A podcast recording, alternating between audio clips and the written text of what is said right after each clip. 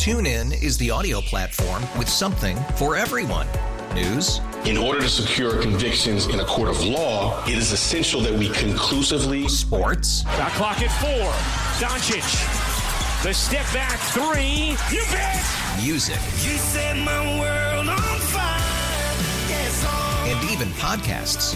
Whatever you love, hear it right here on TuneIn. Go to tunein.com or download the TuneIn app to start listening. We really need new phones. T-Mobile will cover the cost of four amazing new iPhone 15s, and each line is only $25 a month. New iPhone 15s? It's over here. Only at T-Mobile get four iPhone 15s on us and four lines for 25 bucks per line per month with eligible trade-in when you switch. Minimum of four lines for $25 per line per month with auto pay discount using debit or bank account. $5 more per line without auto pay, plus taxes and fees. Phone fee at 24 monthly bill credits for well qualified customers. Contact us before canceling account to continue bill credits or credit stop and balance on required finance agreement due. $35 per line connection charge applies. Ctmobile.com. The following program has been pre-recorded. What does the future hold for St. Louis and how do we get there? This is Nothing Impossible on KMOX. Welcome into the show. Michael and Travis are with you, and we're going to introduce you to some of the up and coming companies in the St. Louis area. Two of the 35 companies that are part of the latest Arch Grants class. Two companies that are moving to St. Louis from elsewhere, by the way. Yeah, moving from uh, out of town. They're going to, you know, technically, I guess, when they move here and relocate here, uh, it's a buy local opportunity. And so our listeners, one of the things I love about bringing these companies to our listeners to learn more about them is then our listeners can become supporters, fans, and advocates for them. So, listeners, as you learn about these companies, check out their websites, help them out because they're moving here, they're investing their time. Let's invest in them. And you know, who knows? Uh, we've been spotlighting some St. Louis companies that began as teeny tiny startups and now they're unicorns ringing the bell on the New York Stock Exchange. Who knows? One of these brand new Arch Grants companies might have that kind of future in store. Speaking of things that are in store for our future, uh, we know that geospatial has been a part of our past, but we're going to get an outside perspective uh, to talk a little bit more about what geospatial means to St. Louis's future. Yeah, we're going to talk with the founder of Project Geospatial. He lives in Northern Virginia, which is one of the hubs, along with Denver and St. Louis, for geospatial technology. And I always like to talk with somebody who's on the outside, who can take that objective look, uh, that uh, objective evaluation, and say, here's what's happening in St. Louis. Here's where you guys fall in terms of the big uh, cities that are hubs for this kind of location and mapping technology of the future. So, uh, what I love about so this show, Michael, we have three outside perspectives that Mm. are all bullish on St. Louis. Uh, and two of those perspectives are going to become St. Louisans. They're on their way. They're, they're actually packing or have already moved or, you know, they're, they're all in the 35 companies. They're all in, in the different process of getting to St. Louis, but many of them are moving here from outside, including one of the companies is from Iowa that we're talking with today. The other one is from New York, and they're coming here. They are coming to St. Louis and they get to be part of Less, Nothing Impossible and they get to be part of our listeners' lives. So stick around. We're going to jump right into it right after this. Now back to Nothing Impossible on the voice of St. Louis, KMOX. Welcome back. Michael and Travis with you. Geospatial is a huge industry growing for St. Louis. And joining us now is Adam Simmons, who's the founder of Project Geospatial, one of these organizations that kind of acts as the glue between academic, commercial, government partners, really focusing on innovation. And Travis, we wanted to uh, touch touch base with Adam uh, just because we've had the GeoInt conference in St. Louis and we've heard so much about it growing here. His organization has worked with platforms like YouTube, Google Play, Twitch, Twitter, LinkedIn. And so he lives in Northern Virginia. We'd like to get this objective point of view on how the St. Louis scene is. So thank you so much for joining us, Adam. Yes, absolutely. Pleasure. Yeah, so Adam, So, as, as uh, Michael, as, as Michael said, we have a lot of insider information. You know, folks within St. Louis who are uh, hyping up and talking about geospatial, and rightfully so. It's a growing industry, a thriving industry here. But I'd love, I'd love to get your perspective uh, for our listeners about, you know, the geospatial sector specifically here in St. Louis. Yes, so the geospatial sector is uh, it's it's it's not new to St. Louis, but because of the uh, the new the NGA West that's being constructed there, it's got we'll call it uh, new attention in the St. Louis area, uh, and and that's that's massive. It's bringing in a lot of industry to the local area. Uh, and the fact that the GeoInt Symposium being hosted here for the first time uh, is it just actually shows how much the industry is refocusing their entire efforts and investing into St. Louis. So that's uh, that's that's a massive deal, not just for, for, for the local area out there, but also for the entire industry, which is a it's a global industry with a lot of areas that uh, you can branch out into. So um, I think that's a good starting point. Adam, can you kind of give us the lay of the land when it comes to geospatial mapping, location technology hubs in the United States? Obviously, NGA, Western headquarters being built in St. Louis. Headquarters is in Northern Virginia, and you've got the uh, uh, Colorado is a cluster of many of these companies too. What, what are some of the cities where it's real hot for geospatial, and where does St. Louis fall in that? Well, you can divide that into two different pieces, really. You got your uh, government focused hubs, and you got your more, uh, we'll call it open commercial sectors. And uh, I would say that you're right. You hit the you hit the nail right there. Uh, in that Washington D.C. and uh, historically the Denver, Colorado area have been huge, uh, but St. Louis is also a massive uh, area that has promoted the industry significantly as well. Even even if this is the first time a lot of folks have heard about this in the St. Louis area. Once again, it's been it's been prominent in that area for for a number of decades. Uh, other areas, other cities where this exists, actually, is uh, anywhere where technology is a huge boom. We call it Silicon Valley, such as San Francisco. Uh, Seattle is a big hub for it. Uh, London internationally. Uh, you also have uh, areas out in um, and so so anywhere there's a military base from a government standpoint, uh, the geospatial industry kind of centers centers around. Uh, Tampa and Orlando are also big, uh, as well as San Antonio. But once again, commercially, uh, you actually I- anywhere there's uh, a lot of transportation and uh, you know hubs where the economy centers around. Um, ironically, you know there, there there's there's pieces of this. There are big cities that aren't prominent in the geospatial industry, or at least not as much on the front end. For example, New York City is uh, not as well known as a geospatial hub, um, despite a lot of traffic and interest from the financial sector. And as you're looking across the country, or actually more importantly, not just across the country, but let's look over time, um, how has the consumer technologies like like Google Maps and, and others and autonomous vehicles, how have consumer technologies driven additional innovation in geospatial? So a couple areas have uh, brought that to the forefront. Uh, your investment into drone technology has been uh, has, has brought the geospatial uh, technology or the industry uh, has significantly accelerated that. For example, you know, drones over the years have, you know, it has garnered, a lot of public attention, but you know, even such, and not just drones that fly, but even drones on the ground, such as things like uh, Boston Dynamics drones. We actually saw that in the Geo floor this year, uh, with with some of the companies taking advantage of that. Uh, but you also have a significant areas in autonomous vehicles navigation, and and that you know, it doesn't actually be a fully automated cars. It could just be just guided navigation uh, that are well um, being integrated into current vehicles even today, uh, even if they're not fully autonomous. They play a significant role of helping guide individuals around the country, even supply chain analysis, keeping track of uh, uh, cargo, and, and especially as we're having a lot of supply chain issues around the world right now, uh, the faster we get updates on uh, everything and how it moves uh, from one point A to point B is a major financial uh, ind- indicator of, of what's going on. So th- those are two of the biggest areas. Historically, though, you have areas such as agricultural technology uh, that also keep track of things. So the closer and the faster we keep track of the changes in each of the industries through geospatial technology, uh, that that that actually helps accelerate where the technology is going and, and the focus of it and in, the development. So it's all coming down to speed and uh, and no, notifying everybody through something called activity based intelligence. So the history of this in St. Louis has been really kind of in the shadows. The Defense Mapping Agency, the building down by the river, and now NGA building this new headquarters says there's going to be unclassified space for the first time. They want to be close to downtown and the innovation districts for an exchange of ideas and and technologies. And it's interesting how at the GeoInt symposium you mentioned supply chain.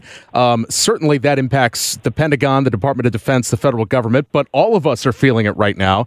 And I'm curious how you see this opening up of the national security side and how that might impact some of these real world problems that consumers and private companies and others are feeling right now. Well, so oh, over the decades, it's actually fascinating to watch how technology has, uh, as it's grown, the lines have begun to blur. Whether that become as uh, whether technologies become very government focused or a military focused or defense focused and very commercial focused, and so you're actually seeing those lines blur heavily. Where uh, historically supply chain analysis has been something completely separate, uh, and and now everybody's got the uh, these overlapping interests. You have once again the financial sector, the agricultural sector, you know, uh, nav- navigation, automotive, and, and it all is starting to have the same interest as military defense. And with that, and with, with that happening, you actually have these um, these this convergence of of many industries coming together with the geospatial technology being this massive hub for that.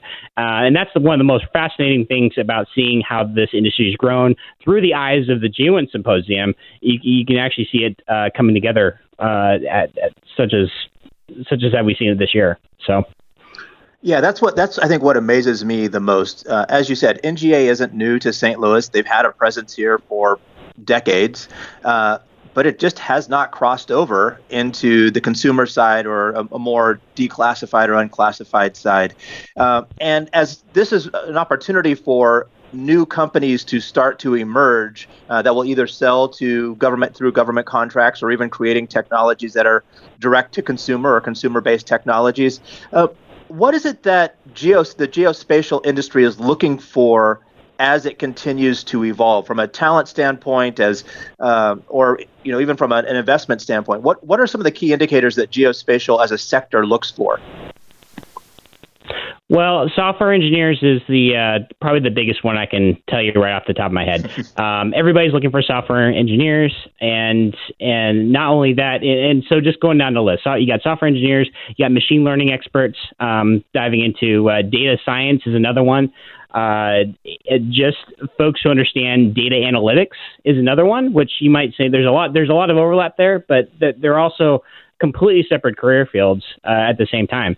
So uh, what's what's actually kind of a, a, huge challenge is because all these industries are converging and now they're overlapping. There's a lot of competition for this. You know, we we've already seen you know with with COVID and and, such that um, a lot of companies are having a hard time finding uh, finding people to work for them. Uh, but now it's even more so. It's kind of compounded the issue that uh, all these industries are converging with overlapping interests. That now everybody's trying to compete for the same uh, workforce. So, uh, you know, if you have anything to do with uh, technology whatsoever, from from software engineering to uh, computer science, uh, you'll have a leg up right out the door. Uh, not just from college, but you can actually find an awesome career just coming right out of high school. I mean, that's where the competition now is, just reaching people as early as possible. Um, because uh, once they've already reached college, you have companies already trying to poach them right out the door. This sounds uh, like Major League Baseball or the NBA at this point, right? Looking or Major League Soccer, looking for the earliest talent at the and the, maybe the rawest talent that they can uh, capture and and start to develop uh, and, and you know bring into the, the club to so to say. Oh, it is. It is. That is a that is a really good analogy for this, and uh, and and and I actually, especially in the Northern Virginia area, that's exactly how it is. I mean, we're you know a lot of companies come to me like, do you know anybody in these positions? I'm like, you know, I I don't unless you're going to poach somebody who's uh, working for an existing company. I mean, you literally can be making these individuals can be making six figures uh, with almost no experience and uh, and and the only way to get somebody from an entry level position is straight out of school or while they're still in school and and bring them in as an intern and guide them through the process. Well, is, as a sector, is the ge- geospatial sector and industry uh, looking downstream uh, or upstream even more? Are they making investments in high school STEM programs, junior high coding boot camps? What what are they doing? What's the, what are they doing as a sector to help develop a, a younger type pipeline? Uh, so many companies are taking initiative to do that directly, and uh, I, I, you know, uh, and as, as well as universities are trying to link up with the geospatial industry as it is. Obviously, you have locally out there, you have SLU, UMSL, and Harris Stowe, Washington University, uh, to uh, getting involved with the, Geo, the the to partner with them to help connect their students directly with industry because uh, that's a big deal. I actually had two interns come out to, with me on the uh, to the GeoInt Symposium. They were software developers out of the Rochester Institute of Technology, and my goal was to not just you know have have a set of folks helping me out uh, finding finding out what the geospatial industry was doing this year, but it's uh, introducing them to an industry they've never even heard of before. So that's that's also a challenge. Is how do you cross pollinate uh, through through all these educational institutes who actually have the workforce you need, uh, but they have never had any exposure to the uh, potential of an industry like like this. And um, exposure is the biggest deal. So, uh, companies who bring in new blood uh, they they are they're working to get them the training as, as much as possible, the exposure as much as possible. I would say the bigger companies are um, well established to having that kind of training program. Uh, your your Leidoses, your Lockheeds, uh, but I do see a lot of newer startups. Um, I actually will give a shout out to Spatial GIS, who's uh, who used to be more of a um, local Washington D.C. company, and they made big news this last GeoInt, who uh, they, as they've they've they've made a bigger presence out in St. Louis, and they're trying to foster a culture out there in St. Louis to encourage. Uh, uh, folks down through K through 12 and um, in high school into the geospatial industry as well. So there are companies getting involved with the process um, and, and, trying to reach people. And, and uh, what we actually need is more organizations, more we'll call it uh, more organizations in between, your nonprofits, your even government helping foster what those requirements are because it kind of trickles down. It's not necessarily the the contractors or the uh, the commercial companies who uh, who have any idea necessarily what their needs are until they get those contractual obligations from the government first. So having the government kind of step in and say, hey, let's work more through through through the high school process and uh, get more internships uh, to, to, help teach people what the industry is all about. I think is is one of the major things that uh, uh, one of the major gaps that need, still needs to be accomplished. Well, just for our listeners, we're speaking with Adam Simmons. He's the founder of Project Geospatial. And Adam, you mentioned uh, programs from DC and the in the Virginia area that are now tr- migrating to St. Louis as a result of uh, the NGA being built. And, and talent is, of course, a, an important input to overall success. But other infrastructure, uh, like physically the built environment, is, is another piece. And I, I'm reminded that. Um, that Westway Services Group, uh, a Virginia-based developer that develops SCIF space, uh, you know, secure and a very secure facility, um, has made it is already has a small presence in St. Louis. Has recently announced another 300,000 square feet of this type of space. Talk a little bit about the importance of this ancillary space outside of the walls of the geospatial uh, NGA building. The importance of this other space to really grow an industry in a sector like this.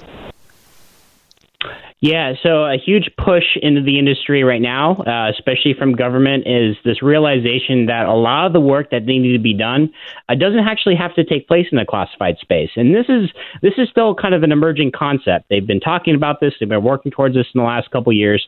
Uh, but uh, as as they noted with the construction of the new NGA West, that 20% of the uh, space is going to be committed to unclassified work.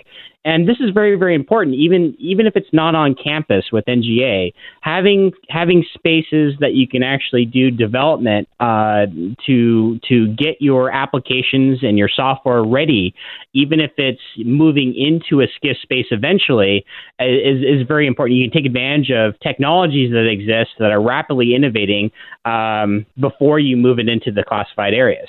Uh, that's that's very important because if if you're trying to get things all within a classified space, there's a lot of other hurdles you have to go through. Sometimes security accreditation. There's um, there's you have to you, you you have to be already on contract for a lot of situations, and there's it, it's a it's a long and and, and it's a very long process, and in finding physical space is even a challenge here in Northern Virginia, where there's uh, there's there's there's many facilities that people can go through, but getting into a facility and getting approved to go into a facility has its own challenges. Um, so th- I think you you might open up a can of worms there in terms of what the infrastructure requirements are. But the more work that companies can do done from a innovation and development outside of the SCIF space, uh, the the better. And I'm glad government is realizing how much can be actually tossed to the unclassified side um, instead of doing it all in house. Well, before we let you go, Adam, uh, just last question for you. What should, you know, if we think of civic leaders in St. Louis and business leaders in St. Louis and, and elected leaders in St. Louis, what should be a, a strong message related to geospatial growing and thriving? What What is the message out to the local community and what should they be seeing outside the borders and boundaries of St. Louis? Uh, so I think I have I have two answers for you there. First of all, I, I want to kind of play on the uh, the passion of the city of St. Louis in general. Um, not many cities I've been to, actually, I'd probably say all the cities I've been to in the geospatial industry have never displayed the passion that the St. Louis uh, community actually has.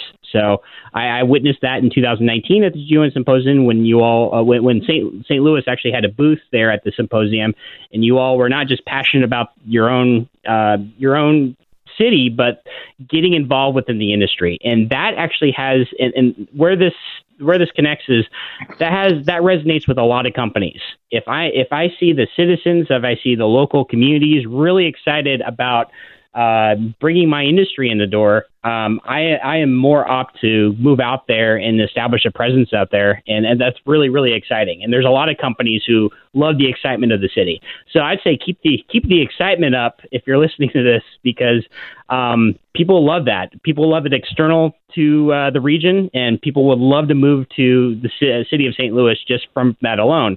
With that said, um, there's a we need to start telling the stories of the best practices that exist within the industry so people can understand how this industry is very relatable to them um, all the way from K through 12 all the way up. So whether it be existing in their uh, technology that they use in their cars or at home, ordering food or or ordering deliveries to their house. They need to understand how relatable this technology is because it's not a huge barrier to entry to get in the door. Um, there's so many rooms, or so many room for opportunity to get involved, and uh, the more people realize that, the more it actually opens the door to saying, "Hey, this is this is a massive industry, and there's tons of jobs available for them." Well, and for our listeners, if they want to learn more about the industry, I just had a chance to visit uh, projectgeospatial.com. We have so much content on there, Adam, that people can digest from videos to podcasts to uh, links to external uh, sources and sites. So, looks like a great uh, repository of a, a, good primer, uh, both at all levels, with, uh, across all levels within geospatial, for people to learn more about this ever evolving field. So, Adam, thank you so much for joining us today. Oh, it's my pleasure, and uh, we have much, many more content to come for the symposium and the uh, industry up ahead. So I appreciate your support. All right, that's Adam uh, Adam Simmons, uh, the founder of Project Geospatial. You can learn more at projectgeospatial.com. Stick around; we have more Nothing Impossible right after this. St. Louis Innovation with Michael and Travis. Nothing Impossible on KMOX. Welcome back to Nothing Impossible. Michael and Travis with you. And as we spotlight St. Louis innovation and innovators, we just told you about the latest cohort from Arch Grants, and we're going to spotlight some of those companies that are just part of that new class. Travis? Yeah, we're going to. I'm really excited to talk with uh, Erica Cole. She's the founder of No Limbits back in 2018, and she's joining us right now. Erica, thank you for uh, taking the time. Thank you so much for having me. Excited to talk to you today. So, uh, give us a first just an overview. What is No Limbits? Yeah, so uh, the bee is silent. We're actually no limbits, and it Okay, is an great. adaptive clothing line for people who struggle with clothing due to a disability. So we have, um, I'm an amputee myself, and kind of started um, altering clothes for myself and my friends in this community. Um, so we have a line of, of clothing for amputees, and we're launching sensory friendly and wheelchair friendly collections here in the next few months. Wow. So what's different about the clothing? What's different about the the jeans? I can see it on the website and the photos, but describe it so our audience can visualize it for themselves. Absolutely. So our pants for amputees, we put hidden zippers in. That just makes it easier to dress and undress while wearing a prosthesis. Um, they're kind of a stretchy material that fits around the extra bulk of the prosthetic socket, and then we reinforced um, some key areas because prosthetics are made from carbon fiber. There are a lot of kind of hard edges that wear through traditional materials really quickly. So we just made it so the pants would stand up to prosthetics also. So we kind of emphasize our, our battle cry is comfort, confidence, independence. And so that's um, what we're trying to address with our clothing. Well, we're you know our listeners are always interested in the in an origin story. I think as humans, we're interested in an origin story. Take us back to uh, the the founding of No Limbits. Yeah, so I lost my leg in a car accident in 2018. Um, and as I was kind of, I was always interested in fashion, and I was kind of frustrated because all of a sudden all I could wear was like sweatpants and shorts. And I lived in Iowa at the time. it's like, well, I can't wear shorts all year long. Um, so I started altering my own clothes. And like, long story short, I, I started altering clothes for other amputees, and then I had um, people with a variety of physical challenges reaching out to me, like, "Oh, can you can you alter my clothes this way, alter it this way?" And it turned into me being in a on a sewing machine all day and all night. Um, and then that's when I was like, all right, there really needs to be kind of a ready to wear solution, um, and decided to make it into a business. And it's been going great so far. Um, I'm really fortunate to be able to pursue this as my full time career. And you're from Iowa City, Iowa. Yes. How has it been growing a startup there? You know, it's been all right. I'm super grateful for everything that Iowa did for me. Um, and it was time, you know, I, I just moved to St. Louis this week, actually. Um, it was time for me to surround myself with more resources. Um, I just needed to be in a bigger city because it's hard to grow a startup in a bubble. Um, and so it was kind of a natural transition into to this larger community and also the St. Louis community is heavily invested in resources for people with disabilities um, so it made sense from a lot of just different standpoints um, and yeah so now I'm here with Arch Grants and super excited to keep growing it in St. Louis Well, how did uh, so? Uh, looking at the website, it looks like you also participated uh, in the Target Incubator, uh, which sounds like a great retail opportunity. Uh, tell us a little bit about that, and how did, and also as a follow up, how did you hear about Arch Grants all the way up there in Iowa City?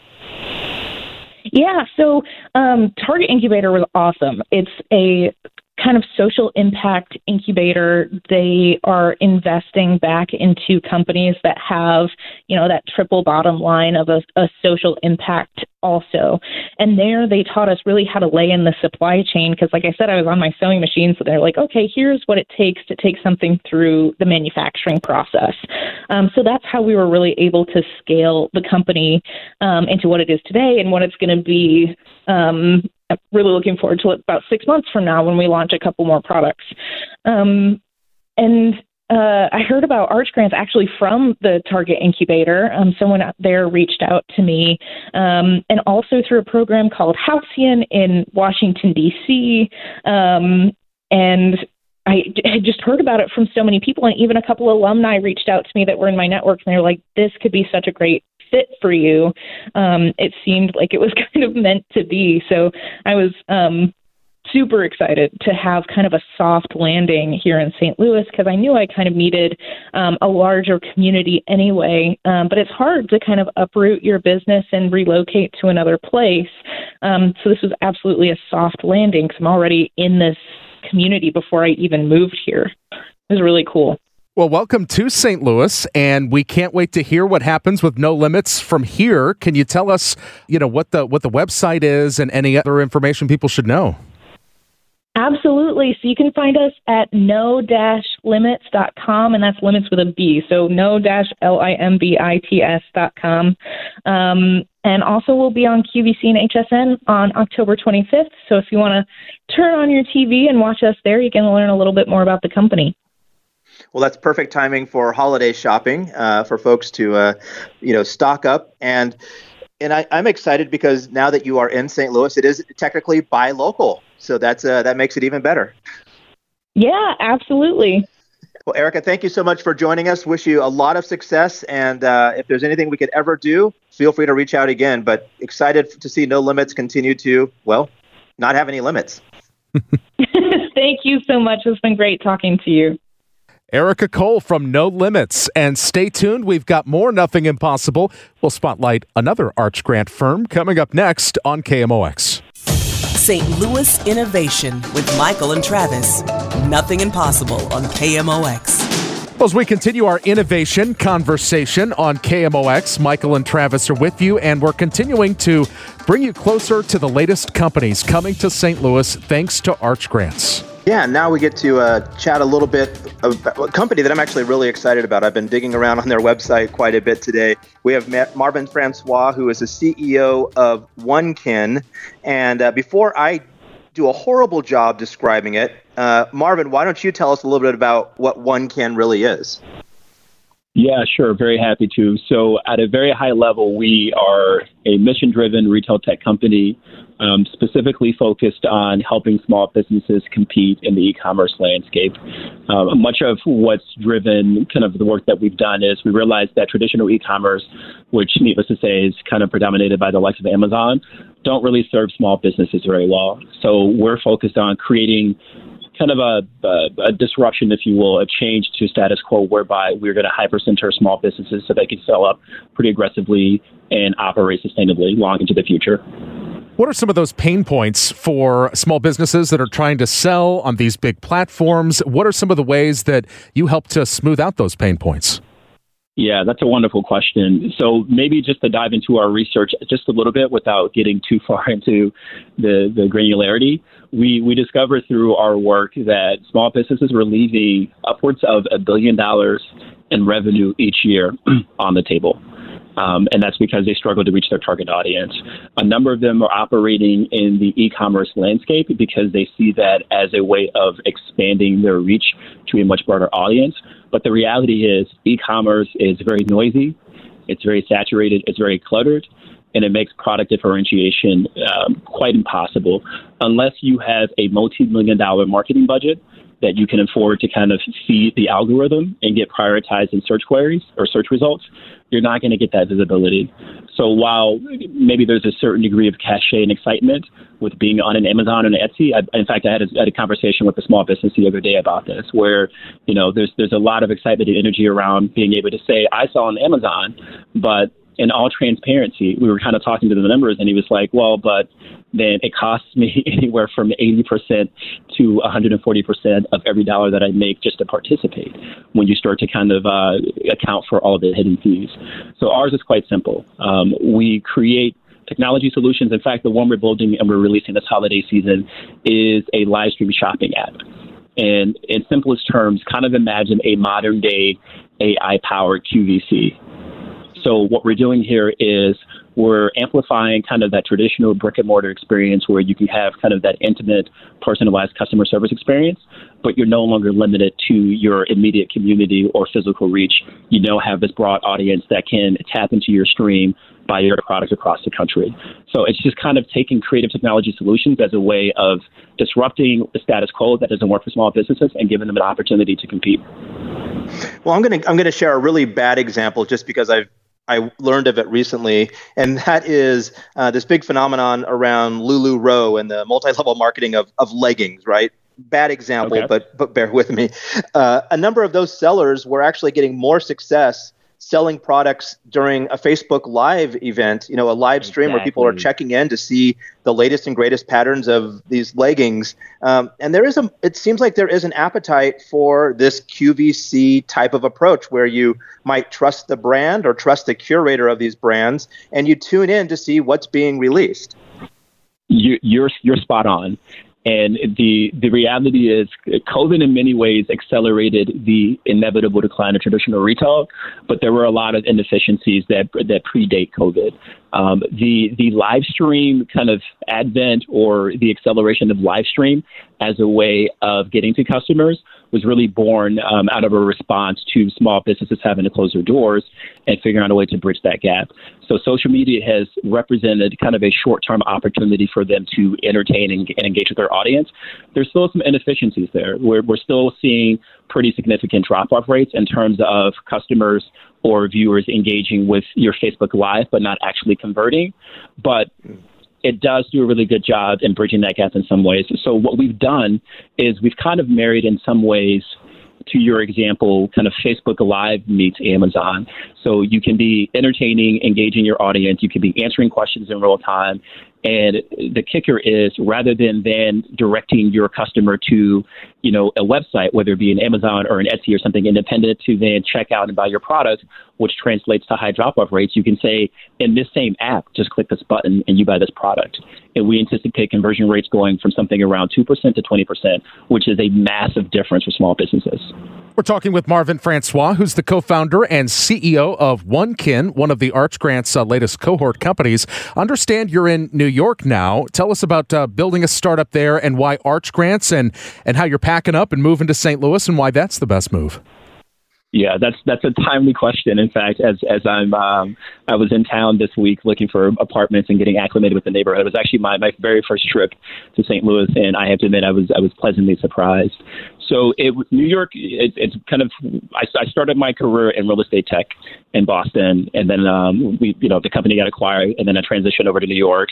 Uh, at the time, I was trying to get into politics, but found myself on Wall Street, um, and so I was I was there for about a decade. And during that time on Wall Street, came up with a really cool idea and launched my tech startup. So it was really just born out of my being in New York anyway, because I was a banker.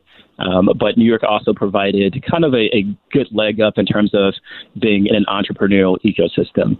The the Arch Grants opportunity came to us as we started to look at different markets that were ripe for disruption, that were small enough but well resourced enough to properly support small businesses, uh, specifically tech focused small businesses. So, in transparency, we were looking at Tulsa um, as an opportunity, and then we were probably maybe a few months into the Tulsa. Uh, due diligence process when we got introduced to Arch Grants, and then we started doing some homework. It, it became very clear to us that this was the right opportunity, and it was in large part because Arch Grants got it from the very beginning. We didn't have to do much selling about the impact that we were going to have. We didn't have to do much selling about the significance of the technology, how it was going to change the industry. They got it from the very beginning. And more importantly, they they were well positioned to provide us the support that we needed. There are a lot of accelerators and grant programs out there that want to be attached to really cool technology solutions, but don't have the right infrastructure to actually provide the support that's needed. When we started kind of doing diligence around St. Louis and, and Arch grants, it was very clear to us that given their nine year history, given their their long track record around and you know uh, giving grants to small businesses. You know, we, we saw you know the 2,000 plus jobs created. You know, the the 400 million dollars plus uh, capital raise. It became very clear to us that it was a, a well-oiled machine that was quite well positioned to su- support small businesses. St. Louis was an obvious decision for us. We, we were the, the primary targets for us in terms of cities was strong public and private sector support around small businesses, um, a, a large and then budding entrepreneurial ecosystem, um, and significant diversity. Um, there are some markets that are probably 10 years away from that. St. Louis is already there. Well, that's, that's good to hear, and we're glad that you are. Uh packing up and heading out to St. Louis. Again, we're, where we've been chatting with uh, Marvin Francois, the CEO and co-founder of OneKin. And if folks want to check it out, it is one O N E Kin K I N dot co. OneKin dot co. Thanks for joining us, Marvin. Thank you for having me. I appreciate it. And thank you for joining us for this edition of Nothing Impossible. We'll come back next week. Maybe we'll talk to more Arch Grants winners. This has been fun. Download the podcast on the Audacy app. TuneIn is the audio platform with something for everyone. News. In order to secure convictions in a court of law, it is essential that we conclusively. Sports. The clock at four. Doncic. The step back three. You bet. Music. You set my world on fire. Yes. And even podcasts. Whatever you love, hear it right here on TuneIn. Go to tunein.com or download the TuneIn app to start listening. We really need new phones. T-Mobile will cover the cost of four amazing new iPhone 15s, and each line is only $25 a month. New iPhone 15s? It's better over here. Only at T-Mobile get four iPhone 15s on us and four lines for 25 bucks per line per month with eligible trade-in when you switch. Minimum of four lines for $25 per line per month with auto pay discount using debit or bank account. $5 more per line without auto pay, plus taxes and fees. Phone fee at 24 monthly bill credits for well qualified customers. Contact us before canceling account to continue bill credits or credit stop and balance on required finance agreement due. $35 per line connection charge applies. Ctmobile.com.